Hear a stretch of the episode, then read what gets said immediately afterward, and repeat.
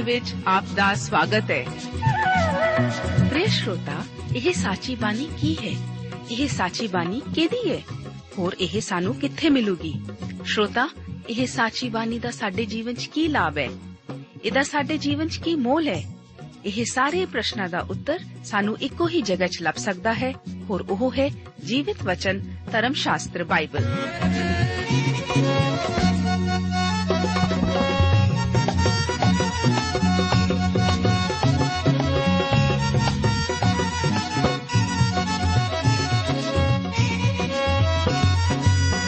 ਧਰਮ ਸ਼ਾਸਤਰ ਬਾਈਬਲ। ਉਹੀ ਜੀਵਿਤ ਵਚਨ ਦਾ ਅਸੀਂ ਇਸ ਕਾਰਜਕ੍ਰਮ ਵਿੱਚ ਅਧਿਐਨ ਕਰਾਂਗੇ।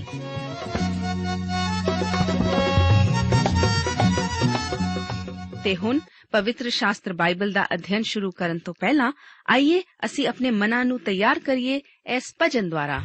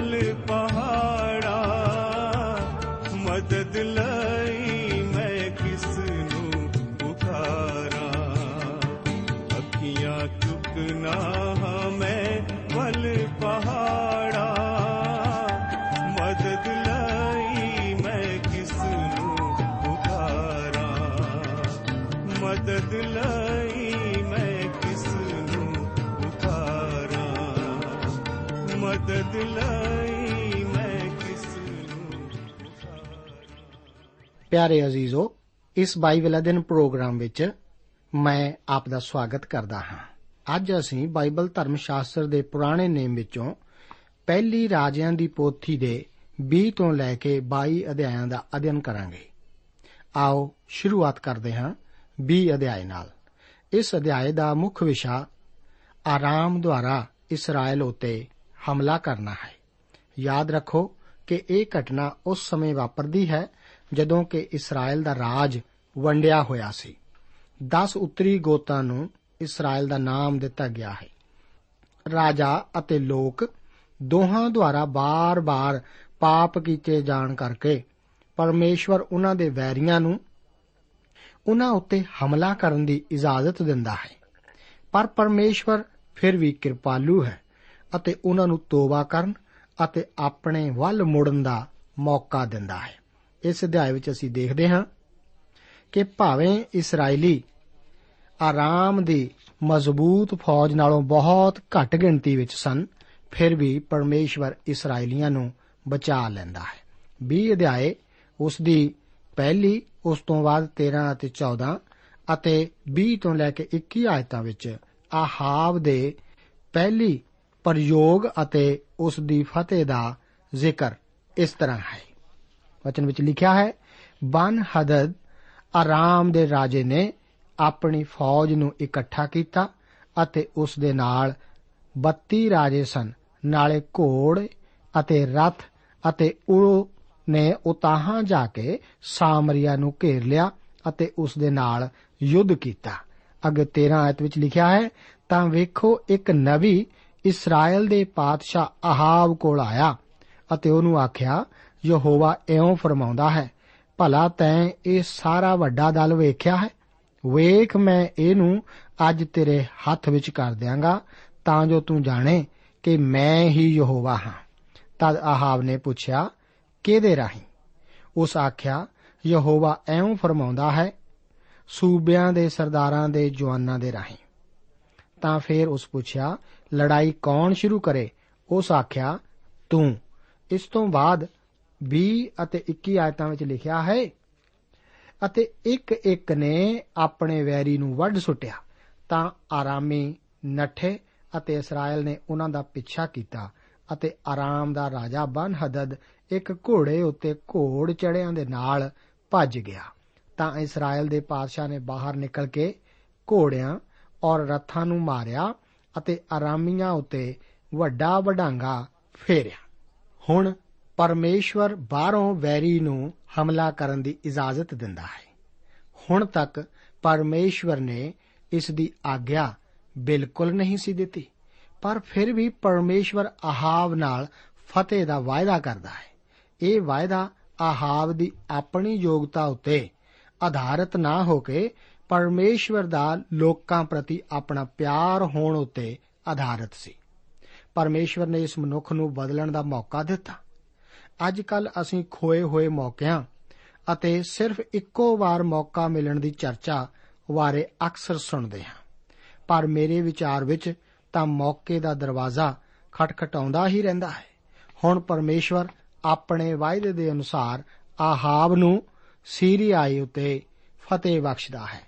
ਗੇ 20 ਅਧਿਆਏ ਉਸ ਦੀਆਂ 22 ਅਸੀਂ ਉਸ ਤੋਂ ਬਾਅਦ 27 ਅਤੇ 28 ਅਤੇ 24 ਅਤੇ ਉਸ ਤੋਂ ਬਾਅਦ 42 ਆਇਤਾਂ ਵਿੱਚ ਆਹਾਬ ਦੀ ਦੂਸਰੀ ਕੋਸ਼ਿਸ਼ ਅਤੇ ਬਨ ਹਦਦ ਦੀ ਜ਼ਿੰਦਗੀ ਬਚਾਉਣ ਕਰਕੇ ਉਸ ਦੀ ਝਿੜਕ ਦਾ ਜ਼ਿਕਰ ਇਸ ਤਰ੍ਹਾਂ ਕਰਦਾ ਹੈ। 22 ਆਇਤ ਦੇ ਵਚਨ ਹਨ, ਅਤੇ ਉਹ ਨਵੀ ਇਸਰਾਇਲ ਦੇ ਪਾਦਸ਼ਾਹ ਕੋਲ ਆਇਆ ਅਤੇ ਉਹਨੂੰ ਆਖਿਆ, ਜਾ ਅਤੇ ਆਪਣੇ ਆਪ ਨੂੰ ਤਕੜਾ ਕਰ ਔਰ ਧਿਆਨ ਨਾਲ ਰੱਖ ਔਰ ਵੇਖ ਲੈ ਕਿ ਤੈਂ ਕੀ ਕਰਨਾ ਹੈ ਕਿਉਂ ਜੋ ਆਰਾਮ ਦਾ ਦਰਵਾਜ਼ਾ ਆਉਂਦੇ ਵਰੇ ਤੇਰੇ ਉੱਤੇ ਚੜ੍ਹਾਈ ਕਰੇਗਾ। ਇਸ ਤੋਂ ਬਾਅਦ 27 ਅਤੇ 28 ਆਇਤਾਂ ਦੇ ਵਚਨ ਹਨ, ਤਾਂ ਇਸرائیਲੀ ਗਿਣੇ ਗਏ ਅਤੇ ਉਹਨਾਂ ਨੂੰ ਰਾਸ਼ਨ ਦੇ ਦਿੱਤਾ। ਫਿਰ ਉਹ ਉਹਨਾਂ ਦਾ ਸਾਹਮਣਾ ਕਰਨ ਨੂੰ ਨਿਕਲੇ ਅਤੇ ਇਸرائیਲੀਆਂ ਨੇ ਉਹਨਾਂ ਦੇ ਸਾਹਮਣੇ ਡੇਰੇ ਲਾ ਲਏ ਅਤੇ ਉਹ ਐਉਂ ਜਾਪਦੇ ਸਨ, ਜੇਕਰ ਪਠੋਰਿਆਂ ਦੇ ਦੋ ਛੋਟੇ ਇੱਜੜ ਹਨ, ਪਰ ਆਰਾਮੀਆਂ ਨਾਲ ਦੇਸ਼ ਭਰ ਗਿਆ ਸੀ। ਤਾਂ ਪਰਮੇਸ਼ਵਰ ਦੇ ਇੱਕ ਬੰਦੇ ਨੇ ਆ ਕੇ ਇਸਰਾਇਲ ਦੇ ਪਾਤਸ਼ਾਹ ਨੂੰ ਆਖਿਆ ਕਿ ਯਹੋਵਾ ਐਉਂ ਫਰਮਾਉਂਦਾ ਹੈ। ਇਸ ਲਈ ਕਿ ਆਰਾਮੀਆਂ ਨੇ ਆਖਿਆ, ਭਈ ਯਹੋਵਾ ਪਹਾੜਾਂ ਦਾ ਪਰਮੇਸ਼ਵਰ ਹੈ, ਪਰ ਉਹ ਮੈਦਾਨ ਦਾ ਪਰਮੇਸ਼ਵਰ ਨਹੀਂ ਹੈ। ਮੈਂ ਇਸ ਵੱਡੇ ਦਲ ਨੂੰ ਸਾਰੇ ਦਾ ਸਾਰਾ ਤੇਰੇ ਹੱਥ ਵਿੱਚ ਕਰ ਦਿਆਂਗਾ। ਜੋ ਤੁਸੀਂ ਜਾਣੋ, ਭਈ ਮੈਂ ਯਹੋਵਾ ਹਾਂ। ਇਸ ਤੋਂ ਬਾਅਦ ਚੌਥੀ ਆਇਤ ਵਿੱਚ ਵਚਨ ਹਨ। ਤਾਂ ਉਹਨੇ ਉਸ ਨੂੰ ਆਖਿਆ ਜਿਹੜੇ ਸ਼ਹਿਰ ਮੇਰੇ ਪਿਤਾ ਨੇ ਤੇਰੇ ਪਿਤਾ ਤੋਂ ਖੋਹ ਲਏ ਸਨ, ਉਹ ਮੈਂ ਮੋੜ ਦਿਆਂਗਾ। ਤੂੰ ਆਪਣੇ ਲਈ ਦਮਿਸ਼ਕ ਵਿੱਚ ਬਾਜ਼ਾਰ ਬਣਾ ਲੈ ਜਿਵੇਂ ਮੇਰੇ ਪਿਤਾ ਨੇ ਸਾਮਰੀਆ ਵਿੱਚ ਬਣਾਏ ਸਨ, ਤਦ ਆਹਾਬ ਨੇ ਆਖਿਆ, ਮੈਂ ਇਸ ਨੇਮ ਨਾਲ ਤੈਨੂੰ ਵਿਦਾ ਕਰਦਾ ਹਾਂ। ਸੋ ਉਹਨੇ ਉਸ ਦੇ ਨਾਲ ਨੇਮ ਬੰਨਿਆ ਔਰ ਉਸ ਨੂੰ ਛੱਡ ਦਿੱਤਾ। ਆਖਰ ਵਿੱਚ 43 ਆਇਤ ਦੇ ਅਤੇ 42 ਆਇਤਾਂ ਦੇ ਵਚਨ ਹਨ। ਉਸ ਨੇ ਉਹਨੂੰ ਆਖਿਆ, ਯਹੋਵਾ ਐਉਂ ਫਰਮਾਉਂਦਾ ਹੈ, ਇਸ ਲਈ ਕਿ ਤੈਂ ਉਸ ਮਨੁੱਖ ਨੂੰ, ਜਿਹੜਾ ਮੈਂ ਵੱਢਣ ਯੋਗ ਠਹਿਰਾਇਆ ਸੀ, ਆਪਣੇ ਹੱਥੀਂ ਖਿਸਕਾ ਦਿੱਤਾ, ਤਾਂ ਉਸ ਦੀ ਜਾਨ ਦੇ ਵਟੇ ਤੇਰੀ ਜਾਨ ਜਾਵੇਗੀ ਅਤੇ ਉਸ ਦੇ ਲੋਕਾਂ ਦੇ ਵਟੇ ਤੇਰੇ ਲੋਕ। ਤਾਂ ਇਸਰਾਇਲ ਦਾ ਪਾਦਸ਼ਾਹ ਆਪਣੇ ਮਹਿਲ ਨੂੰ ਉਦਾਸ ਅਤੇ ਗਰੰਜ ਹੋ ਕੇ ਚਲਿਆ ਗਿਆ ਅਤੇ ਸਾਮਰੀਆ ਵਿੱਚ ਆਇਆ। ਪਰਮੇਸ਼ਵਰ ਹੁਣ ਆਹਾਬ ਨੂੰ ਚੇਤਾਵਨੀ ਦਿੰਦਾ ਹੈ। ਕਿ ਉਹ ਬਾਲ ਦੀ ਪੂਜਾ ਕਰਨ ਵੱਲ ਨਾ ਜਾਵੇ। ਆਰਾਮ ਦਾ ਰਾਜਾ ਤੇਰੇ ਵਿਰੁੱਧ ਉੱਠੇਗਾ। ਇਹ ਯੁੱਧ ਦਾ ਅੰਤ ਨਹੀਂ। ਵਨ ਹਦਦ ਦੁਬਾਰਾ ਫਿਰ ਇਸਰਾਇਲ ਦੇ ਵਿਰੁੱਧ ਉਸ ਨੂੰ ਹਰਾਉਣ ਦੀ ਕੋਸ਼ਿਸ਼ ਕਰੇਗਾ। ਪਰਮੇਸ਼ਵਰ ਨੇ ਇਸ ਵਾਰ ਫਿਰ ਆਹਾਬ ਨੂੰ ਫਤਿਹ ਬਖਸ਼ੀ, ਪਰ ਬਦਕਿਸਮਤੀ ਨਾਲ ਆਹਾਬ ਨੇ ਵਨ ਹਦਦ ਦੀ ਜਿੰਦ ਬਖਸ਼ਣ ਦੀ ਗਲਤੀ ਕੀਤੀ। ਉਸ ਨੂੰ ਤਾਂ ਵੈਰੀ ਨੂੰ ਪੂਰੀ ਤਰ੍ਹਾਂ ਨਾਸ਼ ਕਰਨ ਲਈ ਕਿਹਾ ਗਿਆ ਸੀ, ਪਰ ਉਸ ਨੇ ਇਹ ਆਗਿਆ ਨਾ ਮੰਨੀ। ਮੇਰੇ ਦੋਸਤ, ਪਾਪ ਨੂੰ ਕੋਈ ਸਮਝੌਤਾ ਨਹੀਂ ਕਰਨ ਦਿੱਤਾ ਜਾ ਸਕਦਾ। ਪਰਮੇਸ਼ਵਰ ਕਦੇ ਵੀ ਇਸ ਦੀ ਇਜਾਜ਼ਤ ਨਹੀਂ ਦਿੰਦਾ। ਆਹਾਬ ਨੇ ਠੀਕ ਇਸੇ ਤਰ੍ਹਾਂ ਹੀ ਕੀਤਾ ਸੀ। ਇਹ ਤਾਂ ਇੱਕ ਪਾਪੀ ਦੁਆਰਾ ਦੂਸਰੇ ਦੇ ਪਾਪ ਵੱਲ ਉਂਗਲ ਕਰਨ ਵਾਲੀ ਗੱਲ ਹੀ ਹੈ। ਆਹਾਬ ਨੇ ਬਨ ਹਦਦ ਦੀ ਜਿੰਦ ਵੀ ਇਸੇ ਤਰ੍ਹਾਂ ਬਖਸ਼ ਦਿੱਤੀ ਸੀ। ਅੱਗੇ 21 ਅਧਿਆਇ ਦਾ ਮੁੱਖ ਵਿਸ਼ਾ ਆਹਾਬ ਅਤੇ ਨਾਬੋਤ ਦਾ ਅੰਗੂਰੀ ਬਾਗ ਹੈ। ਇਹ ਅਧਿਆਇ ਵੀ ਇਸਰਾਇਲ ਦੇ ਭ੍ਰਿਸ਼ਟ ਰਾਜੇ ਅਤੇ ਰਾਣੀ ਆਹਾਬ ਅਤੇ ਇਜ਼ਵਲ ਦੇ ਲਾਲਚੀ ਚਰਿੱਤਰ ਦਾ ਵਰਣਨ ਕਰਦਾ ਹੈ। 21 ਅਧਿਆਏ ਉਸ ਦੀਆਂ 1 ਤੋਂ ਲੈ ਕੇ 4 ਆਇਤਾਂ ਵਿੱਚ ਆਹਾਬ ਦੁਆਰਾ ਨਾਬੋਥ ਦੇ ਅੰਗੂਰੀ ਬਾਗ ਦੀ ਲਾਲਸਾ ਕਰਨ ਦਾ ਜ਼ਿਕਰ ਇਸ ਤਰ੍ਹਾਂ ਹੈ। ਤਾਂ ਐਉਂ ਹੋਇਆ ਕਿ ਇਨ੍ਹਾਂ ਦਿਨਾਂ ਦੇ ਪਿੱਛੋਂ ਨਾਬੋਥ ਜਿਜ਼ਰੇਲੀ ਦੇ ਕੋਲ ਅੰਗੂਰਾਂ ਦਾ ਬਾਗ ਸੀ, ਜਿਹੜਾ ਇਸਰਾਇਲ ਵਿੱਚ ਅਤੇ ਸਾਮਰੀਆ ਦੇ ਪਾਦਸ਼ਾਹ ਆਹਾਬ ਦੇ ਮਹਿਲ ਦੇ ਨਾਲ ਲੱਗਵਾ ਸੀ। ਆਹਾਬ ਨਾਬੋਥ ਨੂੰ ਬੋਲਿਆ ਕਿ ਆਪਣਾ ਅੰਗੂਰੀ ਬਾਗ ਮੈਨੂੰ ਦੇ ਦੇ, ਭਈ ਇਹ ਮੇਰੇ ਲਈ ਇੱਕ ਸਬਜ਼ੀ ਦਾ ਬਾਗ ਹੋਵੇ, ਕਿਉਂ ਜੋ ਉਹ ਮੇਰੇ ਘਰ ਦੇ ਨਾਲ ਲੱਗਮਾ ਹੈ, ਅਤੇ ਮੈਂ ਤੈਨੂੰ ਉਹਦੇ ਥਾਂ ਇੱਕ ਚੰਗਾ ਅੰਗੂਰੀ ਬਾਗ ਦੇ ਦਿਆਂਗਾ, ਅਤੇ ਜੇ ਤੇਰੀ ਨਿਗਾਹ ਵਿੱਚ ਚੰਗਾ ਲੱਗੇ, ਤਾਂ ਮੈਂ ਤੈਨੂੰ ਉਹਦੇ ਲਈ ਚਾਂਦੀ ਦਿਆਂਗਾ। ਤਾਂ ਨਾਬੋਥ ਨੇ ਆਹਾਬ ਨੂੰ ਆਖਿਆ ਕਿ ਯਹੋਵਾ, ਇਹ ਮੈਥੋਂ ਦੂਰ ਰੱਖੇ ਕਿ ਮੈਂ ਆਪਣੇ ਪਿਓ ਦਾਦਿਆਂ ਦੀ ਮਿਰਾਸ ਤੈਨੂੰ ਦੇਵਾਂ। ਤਾਂ ਆਹਾਬ ਆਪਣੇ ਘਰ ਨੂੰ ਗਿਆ। ਉਹ ਉਸ ਗੱਲ ਤੋਂ ਗੁੱਸੇ ਹੋ ਕੇ ਵਟਿਆ ਘੁੱਟਿਆ ਹੋਇਆ ਸੀ। ਜੋ ਜਿਜ਼ਰੇਲੀ ਨਾਬੋਥ ਨੇ ਉਹਨੂੰ ਆਖੀ ਸੀ, ਭਈ ਮੈਂ ਤੈਨੂੰ ਆਪਣੇ ਪਿਓ ਦਾਦਿਆਂ ਦੀ ਮਿਰਾਸ ਨਹੀਂ ਦੇਵਾਂਗਾ ਉਹ ਆਪਣੇ ਪਲੰਗ ਉਤੇ ਆ ਪਿਆ ਅਤੇ ਮੂੰਹ ਵਟ ਛੱਡਿਆ ਔਰ ਰੋਟੀ ਨਾ ਖਾਧੀ। ਸਾਮਰੀਆ ਦੇ ਸਾਰੇ ਪਾਸੇ ਇੱਕ ਬਹੁਤ ਹੀ ਖੂਬਸੂਰਤ ਦ੍ਰਿਸ਼ ਸੀ। ਰਾਜੇ ਆਹਾਬ ਅਤੇ ਰਾਣੀ ਈਜ਼ਬਲ ਦਾ ਮਹਲ ਇੱਥੇ ਹੀ ਸੀ। ਇਸੇ ਹੀ ਇਲਾਕੇ ਵਿੱਚ ਨਾਬੋਥ ਦਾ ਇੱਕ ਬਾਗ ਸੀ। ਇਹ ਵੀ ਦੱਸਿਆ ਗਿਆ ਹੈ ਕਿ ਇਹ ਰਾਜੇ ਦੇ ਮਹਿਲ ਦੇ ਲਾਗੇ ਹੀ ਸੀ। ਆਪ ਸੋਚਦੇ ਹੋਵੋਗੇ ਕਿ ਸ਼ਾਇਦ ਆਹਾਬ ਆਪਣੇ ਇਸ ਸੁੰਦਰ ਮਹਿਲ ਵਿੱਚ ਰਹਿੰਦਾ ਹੋਇਆ ਸੰਤੁਸ਼ਟ ਹੋਵੇਗਾ। ਪਰ ਅਜਿਹਾ ਨਹੀਂ ਸੀ। ਉਸ ਨੂੰ ਤਾਂ ਨਾਬੋਥ ਦੇ ਅੰਗੂਰੀ ਬਾਗ ਦੀ ਲਾਲਸਾ ਸੀ। ਨਾਬੋਥ ਇਸ ਬਾਗ ਨੂੰ ਨਹੀਂ ਵੇਚਣਾ ਚਾਹੁੰਦਾ ਸੀ, ਕਿਉਂਕਿ ਇਸ ਵਿੱਚ ਉਸ ਦੀ ਵਿਰਾਸਤ ਸੀ, ਜੋ ਕਿ ਉਸ ਨੂੰ ਉਸ ਦੇ ਪਿਓ ਦਾਦਿਆਂ ਤੋਂ ਮਿਲੀ ਸੀ। ਪਰ ਹੁਣ ਦੂਸਰੇ ਪਾਸੇ ਇੱਕ ਰਾਜਾ ਹੈ, ਜੋ ਇਸ ਨੂੰ ਲੈਣਾ ਚਾਹੁੰਦਾ ਹੈ। ਉਸ ਦਾ ਇਨਕਾਰ ਕੋਈ ਬਹਾਦਰ ਮਨੁੱਖ ਹੀ ਕਰ ਸਕਦਾ ਹੈ। ਆਹਾਬ ਨੂੰ ਤਾਂ ਨਹੀਂ ਹੁੰਦੀ। ਇਸ ਕਰਕੇ ਉਹ ਘਰ ਜਾ ਕੇ ਇੱਕ ਗੁੱਸੇ ਹੋਏ ਨਿਆਣੇ ਵਾਂਗੂ ਬੈਠ ਜਾਂਦਾ ਹੈ। ਉਹ ਅੰਗੂਰੀ ਬਾਗ, ਜਿਸ ਦੀ ਲਾਲਸਾ ਰੱਖਦਾ ਸੀ, ਨਾ ਮਿਲਣ ਕਰਕੇ ਹੁਣ ਰੋਟੀ ਵੀ ਨਹੀਂ ਖਾਂਦਾ। ਅੱਗੇ 21 ਅਧਿਆਏ ਉਸ ਦੀਆਂ 5 ਤੋਂ 7 ਅਤੇ 15 ਤੋਂ 16 ਆਇਤਾਂ ਵਿੱਚ ਈਜ਼ਬਲ ਦੁਆਰਾ ਨਾਬੋਥ ਦੇ ਬਾਗ ਨੂੰ ਹਥਿਆਉਣ ਦੀ ਕਤਲਾਨਾ ਯੋਜਨਾ ਦਾ ਜ਼ਿਕਰ ਇਸ ਤਰ੍ਹਾਂ ਹੈ। ਬਚਨ ਵਿੱਚ ਲਿਖਿਆ ਹੈ, ਤਾਂ ਉਹਦੀ ਰਾਣੀ ਈਜ਼ਬਲ ਉਹਦੇ ਕੋਲ ਆਈ ਅਤੇ ਉਹਨੂੰ ਬੋਲੀ, ਤੇਰੀ ਰੂਹ ਕਿਉਂ ਉਦਾਸੀ ਵਿੱਚ ਹੈ ਅਤੇ ਤੈ ਰੋਟੀ ਨਹੀਂ ਖਾਧੀ? ਉਹ ਉਸ ਨੂੰ ਬੋਲਿਆ ਕਿ ਮੈਂ ਜਿਜ਼ਰੇਲੀ ਨਾਬੋਥ ਨਾਲ ਗੱਲ ਕੀਤੀ ਸੀ ਅਤੇ ਮੈਂ ਉਸ ਨੂੰ ਆਖਿਆ ਸੀ, ਭਈ ਤੂੰ ਆਪਣਾ ਅੰਗੂਰੀ ਬਾਗ ਮੈਨੂੰ ਚਾਂਦੀ ਲੈ ਕੇ ਦੇ ਦੇ ਅਤੇ ਜਾਂ ਜੇ ਤੈਨੂੰ ਪਸੰਦ ਹੋਵੇ ਤਾਂ ਮੈਂ ਤੈਨੂੰ ਉਹਦੇ ਥਾਂ ਇੱਕ ਹੋਰ ਅੰਗੂਰੀ ਬਾਗ ਦੇ ਦਿੰਦਾ ਹਾਂ। ਪਰ ਉਸਨੇ ਆਖਿਆ, ਮੈਂ ਤੁਹਾਨੂੰ ਆਪਣਾ ਅੰਗੂਰੀ ਬਾਗ ਨਹੀਂ ਦੇਵਾਂਗਾ ਤਾਂ ਉਹਦੀ ਰਾਣੀ ਈਜ਼ਬਲ ਨੇ ਉਹਨੂੰ ਆਖਿਆ, ਕਿ ਤੂੰ ਇਸ ਵੇਲੇ ਇਸਰਾਇਲ ਉੱਤੇ ਰਾਜ ਕਰਦਾ ਹੈ? ਉੱਠ, ਰੋਟੀ ਖਾ ਅਤੇ ਆਪਣਾ ਮਨ ਭਾਉਂਦਾ ਭੋਗ ਵਿਲਾਸ ਕਰ। ਮੈਂ ਤੈਨੂੰ ਜਿਜ਼ਰੇਲੀ ਨਾਬੋਥ ਦਾ ਅੰਗੂਰੀ ਬਾਗ ਲੈ ਦਿੰਦੀ ਹਾਂ। ਅੱਗੇ 15 ਤੇ 16 ਆਇਤ ਵਿੱਚ ਲਿਖਿਆ ਹੈ, ਤਾਂ ਐਉਂ ਹੋਇਆ ਕਿ ਜਦ ਈਜ਼ਬਲ ਨੇ ਸੁਣਿਆ ਕਿ ਨਾਬੋਥ ਉੱਤੇ ਪਥਰਾਓ ਕੀਤਾ ਗਿਆ ਅਤੇ ਉਹ ਮਰ ਗਿਆ ਹੈ, ਤਾਂ ਈਜ਼ਬਲ ਨੇ ਆਹਾਬ ਨੂੰ ਆਖਿਆ, ਉੱਠ ਅਤੇ ਜਿਜ਼ਰੇਲੀ ਨਾਬੋਥ ਦੇ ਅੰਗੂਰੀ ਬਾਗ ਨੂੰ ਕਬਜ਼ੇ ਵਿੱਚ ਲੈ, ਜਿਹੜਾ ਉਹ ਤੈਨੂੰ ਚਾਂਦੀ ਦੇ ਕੇ ਦੇਣਾ ਨਹੀਂ ਚਾਹੁੰਦਾ ਸੀ। ਕਿਉਂ ਜੋ ਨਾਬੋਥ ਜਿਉਂਦਾ ਨਹੀਂ, ਸਗੋਂ ਉਹ ਤਾਂ ਮਰ ਗਿਆ ਹੈ। ਅਤੇ ਐਉਂ ਹੋਇਆ ਕਿ ਜਦ ਆਹਾਬ ਨੇ ਸੁਣਿਆ ਕਿ ਨਾਬੋਥ ਮਰ ਗਿਆ ਹੈ, ਤਾਂ ਆਹਾਬ ਉੱਠਿਆ ਕਿ ਨਾਬੋਥ ਜਿਜ਼ਰੇਲੀ ਦੇ ਅੰਗੂਰੀ ਬਾਗ ਉੱਤੇ ਕਬਜ਼ਾ ਕਰਨ ਲਈ ਹੇਠਾਂ ਜਾਵੇ। ਆਹਾਬ ਨੂੰ ਤਾਂ ਨਾਬੋਥ ਦੇ ਅੰਗੂਰੀ ਬਾਗ ਨੂੰ ਹਾਸਲ ਕਰਨ ਬਾਰੇ ਕਿਸੇ ਵਿਧੀ ਦਾ ਨਹੀਂ ਸੀ ਪਤਾ, ਪਰ ਈਜ਼ਵਲ ਜਾਣਦੀ ਸੀ। ਮੈਂ ਆਪ ਨੂੰ ਦੱਸ ਦੇਵਾਂ ਕਿ ਹੁਣ ਉਹ ਕੁਝ ਅਜਿਹਾ ਹੀ ਕਰਨ ਜਾ ਰਹੀ ਹੈ, ਜਿਸ ਨਾਲ ਉਹ ਆਪਣੇ ਪਤੀ ਨੂੰ ਇਹ ਅੰਗੂਰੀ ਬਾਗ ਹਥਿਆਉਣ ਦੇ ਯੋਗ ਬਣਾਵੇਗੀ। ਮੇਰੇ ਦੋਸਤ, ਇਹ ਈਜ਼ਵਲ ਉਸ ਦੀ ਪਤਨੀ ਹੀ ਹੈ। ਉਹ ਬਹੁਤ ਹੀ ਅਧਿਕਾਰ ਅਤੇ ਬੋਲ ਵਾਲਾ ਰੱਖਣ ਵਾਲੀ ਔਰਤ ਹੈ। ਉਹ ਇੱਕ ਦੁਸ਼ਟ ਔਰਤ ਹੈ। ਉਹ ਇੱਕ ਬਹੁਤ ਚਲਾਕੀ ਨਾਲ ਇੱਕ ਯੋਜਨਾ ਬਣਾਉਂਦੀ ਹੈ ਅਤੇ ਸ਼ੈਤਾਨ ਦੇ ਪੁੱਤਰਾਂ ਵਿੱਚੋਂ ਦੋ ਮਨੁੱਖਾਂ ਨੂੰ ਨਾਬੋਥ ਦੇ ਵਿਰੁੱਧ ਗਵਾਹ ਬਣਾਇਆ ਉਸਨੇ। ਉਹਨਾਂ ਨੇ ਆਖਿਆ ਕਿ ਨਾਬੋਥ ਨੇ ਪਰਮੇਸ਼ਵਰ ਅਤੇ ਰਾਜੇ ਨੂੰ ਦੁਰਵਚਨ ਆਖੇ ਹਨ। ਫਿਰ ਨਾਬੋਥ ਨੂੰ ਸ਼ਹਿਰੋਂ ਬਾਹਰ ਕੱਢ ਕੇ ਪੱਥਰ ਮਾਰ-ਮਾਰ ਕੇ ਮਾਰ ਦਿੱਤਾ ਜਾਂਦਾ ਹੈ ਕਿ ਇਸ ਨਾਲੋਂ ਵੱਧ ਕੇ ਹੋਰ ਕੋਈ ਬੇਇਨਸਾਫੀ ਹੋ ਸਕਦੀ ਹੈ? ਜੀ ਹਾਂ, ਇਹ ਤਾਂ ਸੰਸਾਰ ਦੇ ਇਤਿਹਾਸ ਵਿੱਚ ਕਈ ਵਾਰ ਵਾਪਰ ਚੁੱਕਾ ਹੈ। ਕਈ ਵਾਰ ਜੋ ਮਨੁੱਖ ਉੱਚਾ ਅਤੇ ਕਿਸੇ ਪਦਵੀ ਉੱਤੇ ਬੈਠਾ ਹੈ, ਉਹਨੇ ਛੋਟੇ ਮਨੁੱਖਾਂ ਦਾ ਨਜਾਇਜ਼ ਫਾਇਦਾ ਉਠਾਇਆ ਹੈ। ਨਾਬੋਥ ਨੂੰ ਪੱਥਰ ਮਾਰ ਕੇ ਮਾਰ ਦਿੱਤਾ ਗਿਆ ਸੀ। ਕੀ ਆਹਾਬ ਇਸ ਪਾਪ ਤੋਂ ਬਚ ਗਿਆ ਸੀ? ਮੇਰੇ ਦੋਸਤ ਆਪ ਪਾਪ ਤੋਂ ਨਹੀਂ ਬਚ ਸਕਦੇ। ਆਪ ਕੋਈ ਵੀ ਕਿਉਂ ਨਾ ਹੋਵੋ, ਇੱਕ ਦਿਨ ਆ ਰਿਹਾ ਹੈ ਜਦੋਂ ਕਿ ਆਪ ਨੂੰ ਇਸ ਦਾ ਹਿਸਾਬ ਕਿਤਾਬ ਚੁਕਾਉਣਾ ਹੀ ਪਵੇਗਾ। ਅਤੇ ਉਹ ਦਿਨ ਜ਼ਰੂਰ ਆਇਆ ਜਦੋਂ ਆਹਾਬ ਨੂੰ ਵੀ ਹਿਸਾਬ ਚੁਕਾਉਣਾ ਪਿਆ ਸੀ।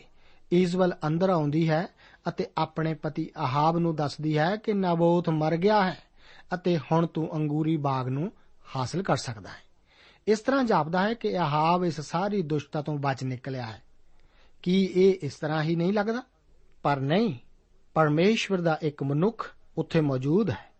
ਪਰਮੇਸ਼ਵਰ ਦਾ ਸ਼ੁਕਰ ਹੈ ਕਿ ਹਮੇਸ਼ਾ ਪ੍ਰਭੂ ਕਿਸੇ ਨਾ ਕਿਸੇ ਮਨੁੱਖ ਨੂੰ ਲੋਕਾਂ ਦੇ ਆਲੇ ਦੁਆਲੇ ਖੜਾ ਰੱਖਦਾ ਹੈ, ਜੋ ਪਰਮੇਸ਼ਵਰ ਦੇ ਵਚਨ ਦੀ ਮਨਾਦੀ ਕਰਦਾ ਹੈ।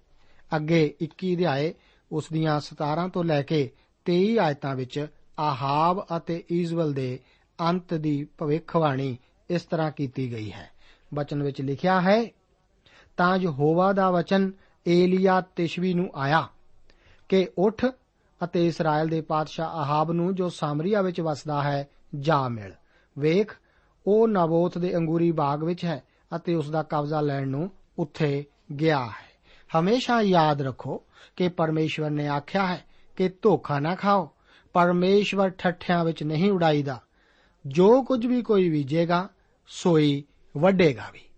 ਜੇਕਰ ਅਸੀਂ ਅਤੀਤ ਵਿੱਚ ਝਾਕੀਏ, ਭਾਵੇਂ ਉਹ ਲੋਕ ਪਰਮੇਸ਼ਵਰ ਦੇ ਮਨੁੱਖ ਜਾਂ ਸ਼ੈਤਾਨ ਦੇ ਮਨੁੱਖ ਸਨ, ਉਹ ਸਾਨੂੰ ਦੱਸਣਗੇ ਕਿ ਇਹ ਪਰਮੇਸ਼ਵਰ ਦਾ ਇੱਕ ਨਾਂ ਬਦਲਣ ਵਾਲਾ ਨਿਯਮ ਹੈ, ਇਹ ਬਦਲਿਆ ਨਹੀਂ ਜਾ ਸਕਦਾ। ਯਾਕੂਬ ਨੇ ਇਸ ਨਿਯਮ ਦੀ ਸਚਾਈ ਨੂੰ ਜਾਣਿਆ ਸੀ। ਮਿਸਰ ਦਾ ਫਿਰਾਉਨ, ਜਿਸ ਨੇ ਛੋਟੇ-ਛੋਟੇ ਇਬਰਾਨੀ ਬੱਚੇ ਮਰਵਾਏ ਸਨ ਉਸ ਨੇ ਸੋਚਿਆ ਕਿ ਉਹ ਇਸ ਜ਼ੁਲਮ ਤੋਂ ਬਚ ਗਿਆ ਹੈ। ਪਰ ਇੱਕ ਦਿਨ ਉਸ ਨੂੰ ਪਤਾ ਚੱਲਿਆ ਕਿ ਉਸ ਦਾ ਆਪਣਾ ਪਲੋਠਾ ਪੁੱਤਰ ਵੀ ਮਾਰਿਆ ਗਿਆ ਹੈ। ਦਾਊਦ ਨੇ ਇੱਕ ਬਹੁਤ ਭਿਆਨਕ ਪਾਪ ਕੀਤਾ ਅਤੇ ਉਹ ਇਸ ਤੋਂ ਨਹੀਂ ਸੀ ਬਚ ਸਕਿਆ। ਜੋ ਕੁਝ ਉਸਨੇ ਕੀਤਾ, ਉਹੀ ਕੁਝ ਉਸੇ ਨਾਲ ਹੋਇਆ। ਸੌਲੂਸ ਤਰਸ਼ਿਸ਼ ਨਿਵਾਸੀ ਸਟੀਫਨਸ ਨੂੰ ਪਥਰਾਓ ਕਰਾਉਣ ਵਿੱਚ ਆਗੂ ਸੀ ਅਤੇ ਇੱਕ ਦਿਨ ਆਇਆ ਜਦੋਂ ਉਸ ਨੂੰ ਵੀ ਪਸੀਦੀਆ ਦੇ ਅੰਤਾਕਿਆ ਵਿਖੇ ਪਥਰਾਓ ਕੀਤਾ ਗਿਆ ਅਤੇ ਮਾਰਿਆ ਸਮਝ ਕੇ ਛੱਡ ਦਿੱਤਾ ਗਿਆ ਸੀ। ਅਸਲ ਗੱਲ ਤਾਂ ਇਹ ਹੈ ਕਿ ਉਹ ਮਰ ਹੀ ਗਿਆ ਸੀ ਅਤੇ ਪਰਮੇਸ਼ਵਰ ਨੇ ਉਸ ਨੂੰ ਦੁਬਾਰਾ ਜ਼ਿੰਦਾ ਕੀਤਾ ਸੀ। ਆਹਾਬ ਅਤੇ ਇਜ਼ਬਲ ਉੱਤੇ ਵੀ ਸਜ਼ਾ ਦਾ ਐਲਾਨ ਕੀਤਾ ਗਿਆ ਹੈ। ਪਰ ਪਰਮੇਸ਼ਵਰ ਆਹਾਬ ਨੂੰ ਆਖਦਾ ਹੈ ਕਿ ਮੈਂ ਆਹਾਬ ਦੇ ਘਰਾਣੇ ਉੱਤੇ ਬੁਰਾਈ ਲਿਆਵਾਂਗਾ। ਉਸ ਦਾ ਘਰਾਣਾ ਰਾਜ ਨਹੀਂ ਕਰੇਗਾ। ਪਰਮੇਸ਼ਵਰ ਇੰਨੇ ਨਾਲ ਹੀ ਖਤਮ ਨਹੀਂ ਕਰ ਦਿੰਦਾ। ਇਹ ਦੋਵੇਂ ਸਜ਼ਾਵਾਂ ਸੱਚਮੁੱਚ ਉਹਦੇ ਘਰਾਣੇ ਉੱਤੇ ਆਈਆਂ ਸਨ। ਅੱਗੇ ਅਸੀਂ 22 ਅਧਿਆਏ ਵਿੱਚ ਦਾਖਲ ਹੁੰਦੇ ਹਾਂ। ਇਸ ਵਿੱਚ ਮਿਕਾਇਆ ਨਵੀ ਅਤੇ ਆਹਾਬ ਦਾ ਵਿਰਤਾਂਤ ਹੈ। ਇਸ ਅਧਿਆਏ ਵਿੱਚ ਪਰਮੇਸ਼ਵਰ ਦੁਆਰਾ ਆਹਾਬ ਦੇ ਵਿਰੁੱਧ ਕੀਤੀ ਭਵਿੱਖਬਾਣੀ ਦੀ ਪੂਰਤੀ ਦਾ ਜ਼ਿਕਰ ਵੀ ਹੈ। ਜਦੋਂ ਕਿ ਇਸ ਰਾਜੇ ਆਹਾਬ ਦੇ ਚਰਿੱਤਰ ਦਾ ਵਿਰਤਾਂਤ ਅਸੀਂ ਉੱਤਰੀ ਰਾਜ ਵਿੱਚ ਪੜ੍ਹ ਰਹੇ ਹਾਂ, ਠੀਕ ਇਸੇ ਸਮੇਂ ਦੱਖਣੀ ਰਾਜ ਵਿੱਚ ਯਹੋਸ਼ਾਫਾਟ ਰਾਜਗੱਦੀ ਉੱਤੇ ਬੈਠਾ ਹੈ। ਉਹ ਇੱਕ ਨੇਕ ਰਾਜਾ ਹੈ। ਪਰ ਹੁਣ ਉਹ ਆਹਾਬ ਨਾਲ ਇੱਕ ਸੰਧੀ ਕਰਨ ਜਾ ਰਿਹਾ ਹੈ। ਯਹੋਸ਼ਾਫਾਟ ਵਰਗੇ ਚੰਗੇ ਰਾਜੇ ਨੂੰ ਆਹਾਬ ਵਰਗੇ ਦੁਸ਼ਟ ਰਾਜੇ ਨਾਲ ਸੰਧੀ ਕਿਉਂ ਕਰਨੀ ਪਈ? ਉਹ ਆਪਣੇ ਸੁਭਾਵਿਕ ਦੁਸ਼ਮਣ ਦੇ ਕਰੀਬ ਕਿਉਂ ਆਵੇ? ਇਸ ਸਮੇਂ ਤਾਂ ਇਹ ਅਜੀਬ ਜ਼ਰੂਰ ਜਾਪਦਾ ਹੈ, ਪਰ ਬਾਅਦ ਵਿੱਚ ਅਸੀਂ ਦੇਖਾਂਗੇ ਕਿ ਯਹੋਰਾਮ ਯਹੋਸ਼ਾਫਾਟ ਦੇ ਪੁੱਤਰ ਨੇ ਆਹਾਬ ਅਤੇ ਇਜ਼ਬਲ ਦੀ ਧੀ ਅਥਾਲੀਆ ਨਾਲ ਪਿਆਰ ਕੀਤਾ ਸੀ। ਇਸ ਘਰਾਣੇ ਦੀ ਲੜਕੀ ਨਾਲ ਵਿਆਹ ਕਰਨਾ ਹੀ ਸੀ। ਇਸ ਦੇ ਦੁਸ਼ਟ ਪ੍ਰਭਾਵ ਨੇ ਜ਼ਰੂਰ ਆਪਣਾ ਘਰ ਕੀਤਾ। ਜਦੋਂ ਵੀ ਇੱਕ ਅਵਿਸ਼ਵਾਸੀ ਦਾ ਵਿਸ਼ਵਾਸੀ ਨਾਲ ਵਿਆਹ ਹੁੰਦਾ ਹੈ, ਤਾਂ ਮੇਰੇ ਦੋਸਤ, ਆਪ ਹਮੇਸ਼ਾ ਯਾਦ ਰੱਖੋ ਕਿ ਇੱਕ ਮੁਸ਼ਕਲ ਵਿਸ਼ਵਾਸੀ ਲਈ ਹੀ ਹੋਵੇਗੀ। ਜਦੋਂ ਆਪ ਸ਼ੈਤਾਨ ਦੀ ਸੰਤਾਨ ਨਾਲ ਵਿਆਹ ਕਰਦੇ ਹੋ, ਤਦ ਆਪ ਦਾ ਦਾਦਾ ਆਪ ਦੀ ਮੁਸੀਬਤ ਨੂੰ ਹੀ ਦੇਖੇਗਾ। ਚੰਗਾ ਹੁੰਦਾ ਹੈ ਜੇਕਰ ਯਹੋਸ਼ਾਫਾਟ ਪਰਮੇਸ਼ਵਰ ਦੇ ਨਵੀ ਦੀ ਸਲਾਹ ਮੰਨ ਲੈਂਦਾ। ਇਹ ਬਹੁਤ ਹੀ ਭੈੜੀ ਗੱਲ ਹੈ ਕਿ ਸ਼ੈਤਾਨ ਦਾ ਮਨੁੱਖ ਅਤੇ ਪਰਮੇਸ਼ਵਰ ਦਾ ਬੰਦਾ ਇੱਕ ਸੰਧੀ ਕਰਦੇ ਹਨ। ਇਹ ਝਗੜਾ ਤਾਂ ਯਹੋਸ਼ਾਫਾਟ ਦਾ ਨਾ ਹੋ ਕੇ ਆਹਾਬ ਦਾ ਹੀ ਸੀ। ਯਹੋਸ਼ਾਫਾਟ ਹੁਣ ਪਰਮੇਸ਼ਵਰ ਦਾ ਬੰਦਾ ਹੁੰਦਾ ਹੋਇਆ ਪਰਮੇਸ਼ਵਰ ਦੀ ਇੱਛਾ ਜਾਣਨੀ ਚਾਹੁੰਦਾ ਹੈ। ਇਸੇ ਕਰਕੇ ਉਹ ਹੁਣ ਆਖਦਾ ਹੈ ਕਿ ਇਹਨਾਂ ਤੋਂ ਬਾਹਰ ਯਹੋਵਾ ਦਾ ਕੋਈ ਹੋਰ ਨਬੀ ਵੀ ਹੈ, ਤਾਂ ਜੋ ਅਸੀਂ ਉਸ ਦੇ ਕੋਲੋਂ ਵੀ ਪੁੱਛੀਏ। ਇਸ ਸਮੇਂ ਮਿਕਾਇਆ ਦਾ ਜ਼ਿਕਰ ਕੀਤਾ ਗਿਆ ਹੈ। ਉਹ ਆਹਾਬ ਆਖਦਾ ਹੈ, ਮੈਨੂੰ ਉਸ ਤੋਂ ਕਿਹੜ ਹੈ? ਕਿਉਂ ਜੋ ਉਹ ਮੇਰੇ ਵਿਖੇ ਭਲਾਈ ਦਾ ਨਹੀਂ, ਸਗੋਂ ਬੁਰਾਈ ਦਾ ਆਗਮ ਵਾਕ ਕਰਦਾ ਹੈ। ਮਿਕਾਇਆ ਵੀ ਪੌਲਸ ਦੀ ਤਰ੍ਹਾਂ ਆਖ ਸਕਿਆ ਸੀ ਕਿ ਮੈਂ ਤੈਨੂੰ ਸੱਚੀ ਗੱਲ ਆਖਣ ਨਾਲ ਤੁਹਾਡਾ ਬੈਰੀ ਬਣ ਗਿਆ।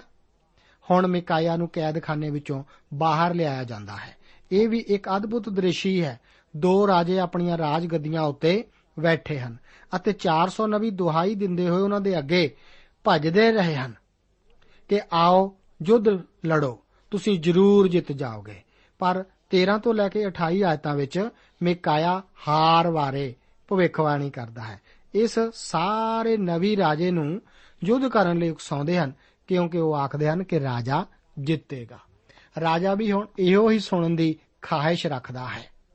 ਪਰ ਮਿਕਾਇਆ ਦਾ ਉੱਤਰ ਸਿਰਫ ਜਜ਼ਬਾਤੀ ਹੀ ਨਹੀਂ ਬਲਕਿ ਹਾਸੇ ਭਰਿਆ ਵੀ ਸੀ। ਉਹ ਆਖਦਾ ਹੈ ਕਿ ਜੋ ਕੁਝ ਵੀ ਪਰਮੇਸ਼ਵਰ ਮੈਨੂੰ ਕਹਿਣ ਨੂੰ ਆਖਦਾ ਹੈ, ਮੈਂ ਤਾਂ ਉਹੀ ਆਖਾਂਗਾ। ਮਿਕਾਇਆ, ਹੁਣ ਅੰਦਰ ਜਾ ਕੇ ਦੋ ਸਿੰਘਾਸਣਾ ਉੱਤੇ ਬੈਠੇ ਰਾਜਿਆਂ ਨੂੰ ਬਾਲ ਦੇ ਪੁਜਾਰੀਆਂ ਵੱਲੋਂ ਚੰਗੀਆਂ ਚੰਗੀਆਂ ਗੱਲਾਂ ਆਖਦੇ ਸੁਣਦਾ ਹੈ। ਪਰ ਮਿਕਾਇਆ ਤਾਂ ਇਸ ਸਭ ਦੇ ਵਿਰੁੱਧ ਸੀ। ਦੋਸਤ, ਸਾਨੂੰ ਇਹੋ ਜਿਹੇ ਵਿਰੋਧੀ ਵਿਚਾਰਧਾਰਾ ਦੀ ਅੱਜ ਬਹੁਤ ਜ਼ਰੂਰਤ ਹੈ। ਮਿਕਾਇਆ ਵੀ ਮਖੌਲ ਵਜੋਂ ਉਹਨਾਂ ਨਾਲ ਮਿਲ ਕੇ ਰਾਜੇ ਨੂੰ ਆਖਦਾ ਹੈ, ਜਾ ਅਤੇ ਵੱਧ ਫੁੱਲ, ਕਿਉਂਕਿ ਪਰਮੇਸ਼ਵਰ ਇਸ ਨੂੰ ਤੇਰੇ ਵਸ ਵਿੱਚ ਕਰ ਦੇਵੇਗਾ। ਪਰ ਰਾਜ ਝਟ ਜਾਣ ਜਾਂਦਾ ਹੈ ਕਿ ਇਹ ਤਾਂ ਉਸ ਦਾ ਮਖੌਲ ਹੀ ਉਡਾਇਆ ਜਾ ਰਿਹਾ ਹੈ। ਪਰ ਮਿਕਾਇਆ ਇੱਥੇ ਹੀ ਸਮਾਪਤ ਨਹੀਂ ਕਰ ਦਿੰਦਾ। ਉਹ ਇੱਕ ਦ੍ਰਿਸ਼ਟਾਂਤ ਦੱਸਦਾ ਹੈ ਜੋ ਕਿ ਪ੍ਰਭੂ ਦੁਆਰਾ ਦਿੱਤੀ ਸਿੱਖਿਆ ਨੂੰ ਲੂਕਾ ਦੁਆਰਾ ਲਿਖੀ ਇੰਜੀਲ ਵਿੱਚੋਂ ਨਾ ਸਮਝਿਆ ਜਾਵੇ। ਇੱਕ ਮਿਕਾਇਆ ਦੁਆਰਾ ਇਹਨਾਂ ਨਵੀਆਂ ਨੂੰ ਝੂਠਿਆਂ ਦਾ ਗਿਰੋਹ ਆਖਣ ਦਾ ਇੱਕ ਚੰਗਾ ਤਰੀਕਾ ਸੀ। ਇਹ ਸੁਣ ਕੇ ਇੱਕ ਝੂਠਾ ਨਵੀ ਸਿਦਕਿਆ ਨੇੜੇ ਆ ਕੇ ਮਿਕਾਇਆ ਨੂੰ ਗੱਲ ਉੱਤੇ ਮਾਰਦਾ ਹੈ, ਜੋ ਕਿ ਇੱਕ ਬਹੁਤ ਵੱਡੀ ਨਰਾਦਰੀ ਸੀ। ਹੁਣ ਮਿਕਾਇਆ ਆਖਦਾ ਕਿ ਤੂੰ ਵਾਪਸ ਨਹੀਂ ਮੁੜੇਗਾ, ਪਰ ਅੰਦਰਲੀ ਕੋਠੜੀ ਵਿੱਚ ਲੁਕਣ ਨੂੰ ਵੜੇਗਾ, ਅੰਤ ਵਿੱਚ ਲੋਕਾਂ ਨੂੰ ਇਸ ਸੱਚਾਈ ਦੇ ਗਵਾਹ ਹੋਣ ਲਈ ਆਖਦਾ ਹੈ। 31ਵੀਂ ਆਇਤ ਤੋਂ ਅੱਗੇ ਆਹਾਬ ਦੀ ਹਾਰ ਅਤੇ ਮੌਤ ਦਾ ਜ਼ਿਕਰ ਹੈ। ਯਹੋਸ਼ਾਫਾਟ ਹੀ ਸਿਰਫ ਰਾਜੇ ਦੇ ਲਿਵਾਸ ਵਿੱਚ ਸੀ। ਆਹਾਬ ਨੇ ਆਪਣਾ ਭੇਸ ਬਦਲਿਆ ਹੋਇਆ ਸੀ। ਇਸ ਯੁੱਧ ਵਿੱਚ ਯਹੋਸ਼ਾਫਾਟ ਦਾ ਕੁਝ ਲੈਣ ਦੇਣ ਤਾਂ ਨਹੀਂ ਸੀ, ਪਰ ਉਹ ਲਗਭਗ ਜਿੰਦਾ ਵਾਪਸ ਨਹੀਂ ਸੀ ਆਇਆ।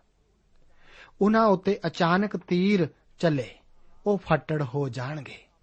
ਆਹਾਬ ਆਪਣੇ ਛਲ ਤੋਂ ਬਚ ਨਹੀਂ ਸੀ ਸਕਿਆ। ਪਰਮੇਸ਼ਵਰ ਤੋਂ ਪਿੱਠ ਪੁਆਉਣ ਵਾਲੇ ਹਰ ਮਨੁੱਖ ਨੂੰ ਉਸ ਦਾ ਤੀਰ ਜ਼ਰੂਰ ਹੀ ਲੱਭ ਲਵੇਗਾ। ਅਗਰ ਆਹਾਬ ਦੇ ਲਹੂ ਨੂੰ ਕੁੱਤਿਆਂ ਦੁਆਰਾ ਚੱਟਣ ਦੀ ਭਵਿੱਖਬਾਣੀ ਸੱਚਮੁੱਚ ਪੂਰੀ ਹੋਈ ਸੀ। ਕਿਉਂਕਿ ਪਰਮੇਸ਼ਵਰ ਠੱਠਿਆਂ ਵਿੱਚ ਨਹੀਂ ਉਡਾਇਆ ਜਾਂਦਾ। ਆਪ ਪਾਪ ਤੋਂ ਨਹੀਂ ਬਚ ਸਕਦੇ। ਪਰਮੇਸ਼ਵਰ ਇਸ ਨੂੰ ਤੱਕ ਰਿਹਾ ਹੈ। ਅੱਗੇ ਅਸੀਂ ਦੇਖਦੇ ਹਾਂ ਕਿ ਜਦੋਂ ਆਹਾਬ ਦਾ ਪੁੱਤਰ ਇੱਕ ਵਾਰ ਫਿਰ ਯਹੋਸ਼ਾਫਟ ਨਾਲ ਸਮਝੌਤਾ ਕਰਨ ਦੀ ਕੋਸ਼ਿਸ਼ ਕਰਦਾ ਹੈ, ਤਾਂ ਯਹੋਸ਼ਾਫਟ ਦੁਬਾਰਾ ਉਹ ਗਲਤੀ ਨਹੀਂ ਕਰਦਾ। ਯਹੋਸ਼ਾਫਟ ਤੋਂ ਉਸ ਬਾਅਦ ਆਹਾਬ ਦਾ ਪੁੱਤਰ ਆਹਾਜ਼ਿਆ ਰਾਜਗੱਦੀ ਉੱਤੇ ਬੈਠ ਕੇ ਆਹਾਬ ਅਤੇ ਈਜ਼ਬਲ ਦੇ ਘਣਾਉਣੇ ਕੰਮ ਕਰਦਾ ਰਿਹਾ। ਪ੍ਰਭੂ ਆਪ ਨੂੰ ਅੱਜ ਦੇ ਇਹਨਾਂ ਵਚਨਾਂ ਨਾਲ ਅਸੀਸ ਦੇਵੇ। ਜੈ ਮਸੀਹ ਦੀ। ਦੋਸਤੋ, ਸਾਨੂੰ ਉਮੀਦ ਹੈ ਕਿ ਇਹ ਕਾਰਜਕ੍ਰਮ ਤੁਹਾਨੂੰ ਪਸੰਦ ਆਇਆ ਹੋਵੇਗਾ ਤੇ ਇਹ ਕਾਰਜਕ੍ਰਮ ਸੁਣ ਕੇ ਤੁਹਾਨੂੰ ਬਰਕਤਾਂ ਮਿਲੀਆਂ ਹੋਣਗੀਆਂ। ਜੇ ਤੁਸੀਂ ਇਹ ਕਾਰਜਕ੍ਰਮ ਦੇ ਬਾਰੇ ਕੁਝ ਪੁੱਛਣਾ ਚਾਹੁੰਦੇ ਹੋ ਤੇ ਸਾਨੂੰ ਇਸ ਪਤੇ ਤੇ ਲਿਖੋ programme Sachi Bani post box number 1715 sector 36 Chandigarh 160036 ਪਤਾ ਇੱਕ ਵਾਰ ਫੇਰ ਸੁਣ ਲਓ programme Sachi Bani post box number 1715 sector 36 Chandigarh 160036 ਸਾਡਾ ਈਮੇਲ ਪਤਾ ਹੈ punjabi.ttb@twr.in ਪਤਾ ਇੱਕ ਵਾਰ ਫੇਰ ਸੁਣ ਲਓ punjabi.ttb@twr.in ਹੁਣ ਸਾਡੇ ਪ੍ਰੋਗਰਾਮ ਦਾ ਸਮੇਂ ਸਮਾਪਤ ਹੁੰਦਾ ਹੈ ਉਮੀਦ ਹੈ ਅਗਲੇ ਪ੍ਰੋਗਰਾਮ ਵਿੱਚ ਤੁਹਾਡੇ ਨਾਲ ਫੇਰ ਪੇਂਟ ਹੋਏਗੀ ਰੱਬ ਤੁਹਾਨੂੰ ਬਰਕਤ ਦੇ